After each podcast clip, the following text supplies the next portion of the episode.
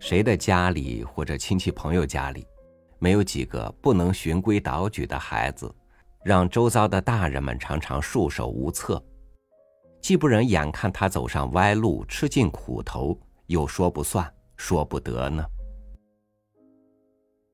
但大人里也有拔尖儿的，他们是大人孩子共同的救星，以自己另辟蹊径的一番训导，让大人孩子都满意。与您分享王小波的文章：我怎样做青年的思想工作。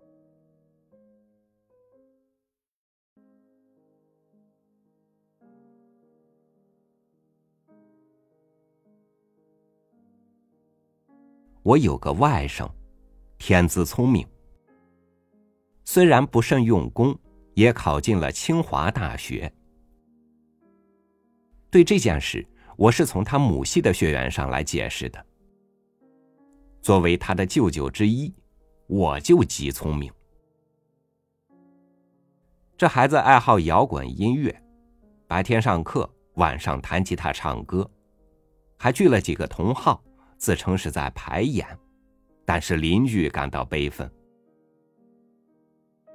这主要是因为他的吉他上有一种名为噪声发生器的设备，可以弹出砸碎铁锅的声音。要说清华的功课，可不是闹着玩的。每逢考期临近，他就要熬夜突击准备功课，这样一来就找不着时间睡觉。几个学期下来，眼见的尖嘴猴腮，两眼乌青，瘦的可以飘起来。他还想毕业后以摇滚音乐为生。不要说他父母觉得灾祸临门，连我都觉得玩摇滚很难成为一种可行的生活方式，除非他学会喝风屙烟的本领。作为摇滚青年。我外甥也许能找到个在酒吧里周末弹唱的机会，但也挣不着什么钱。假如吵了酒吧的邻居，或者遇到了要整顿什么，还有可能被请去蹲派出所。这种事儿我听说过。此类青年常在派出所的墙根下蹲成一排，状如在公厕里，和警察同志做轻松之调侃。当然。最后还要家长把他们领出来。这孩子的父母，也就是我的姐姐、姐夫，对这种前景深感忧虑。他们是体面人，丢不起这个脸，所以长辈们常要说他几句，但他不肯听。最不幸的是，我竟是他的楷模之一。我可没蹲过派出所。只不过是个自由撰稿人，但不知为什么，他觉得我的职业和摇滚青年有近似之处，口口声声竟说舅舅可以理解我。因为这个缘故，不管我愿意不愿意，我都要负起责任。劝我外甥别做摇滚乐手，按他所学的专业去做电气工程师。虽然在家族之内，这事儿也属思想工作之类。按说该从思想道德谈起，但因为在生就之间，就可以免掉，径直进入主题。小子，你爸你妈养你不容易，好好把书念完，找个正经工作吧，别让他们操心了。回答当然是，他想这样做，但办不到。他热爱自己的音乐。我说：“有爱好，这很好。你先挣些钱来，把自己养住，再去爱好不迟。摇滚音乐我也不懂，就听过一个一无所有。歌是蛮好听的，但就这题目而论，好像不是一种快乐的生活。”我外甥马上接上来道：“舅舅。”何必要快乐呢？痛苦是灵感的源泉呐。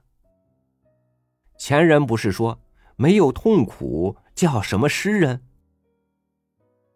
我记得这是莱蒙托夫的诗句，连这话他都知道。事情看起来有点不妙了。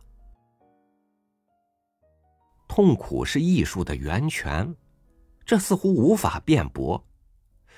在舞台上，人们唱的是黄土高坡，一无所有；在银幕上看到的是老井、菊豆、秋菊打官司。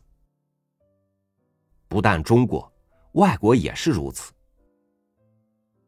就说音乐吧，柴可夫斯基《如歌》的行板是千古绝唱。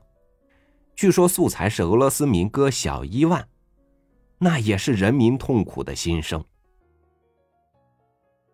美国女歌星马瑞凯瑞以黑人灵歌的风格演唱，这可是当年黑奴们唱的歌。照此看来，我外甥决心选择一种痛苦的生活方式，以此净化灵魂，达到艺术的高峰，该是正确的了。但我偏说他不正确，因为他是我外甥，我对我姐姐总要有个交代。因此我说，不错，痛苦是艺术的源泉，但也不必是你的痛苦啊。柴可夫斯基自己可不是小伊万，马瑞凯瑞也没有在南方的种植园里收过棉花，唱黄土高坡的都打扮的烛光宝气。演秋菊的卸了妆，一点都不悲惨。他有的是钱，听说他还想嫁个大款。这种种事实说明了一个真理：别人的痛苦才是你艺术的源泉，而你去受苦，只会成为别人的艺术源泉。因为我外甥是个聪明孩子，他马上就想到了，虽然开掘出艺术的源泉。却不是自己的，这不合算。虽然我自己并不真这么想，但我把我外甥说服了。他同意好好念书，毕业以后不搞摇滚，进公司去挣大钱。取得了这个成功之后，这几天我正在飘飘然，觉得有了一技之长。谁家有不听话的孩子，都可以交给我说服。我也准备收点费，除写作之外，开辟个第二职业。职业思想工作者。但本文的题目却不是吹嘘我有这种本领，给自己做广告，而是要说明思想工作有各种各样的做法。本文所示就是其中的一种，把正面说服和黑色幽默结合起来。马上就开辟了一片新天地。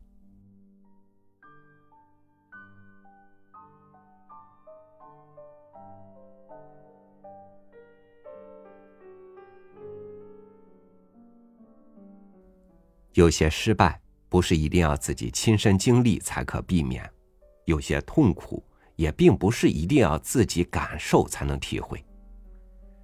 人生当然不是一帆风顺的。但人生也不一定是要明知山有虎，偏向虎山行。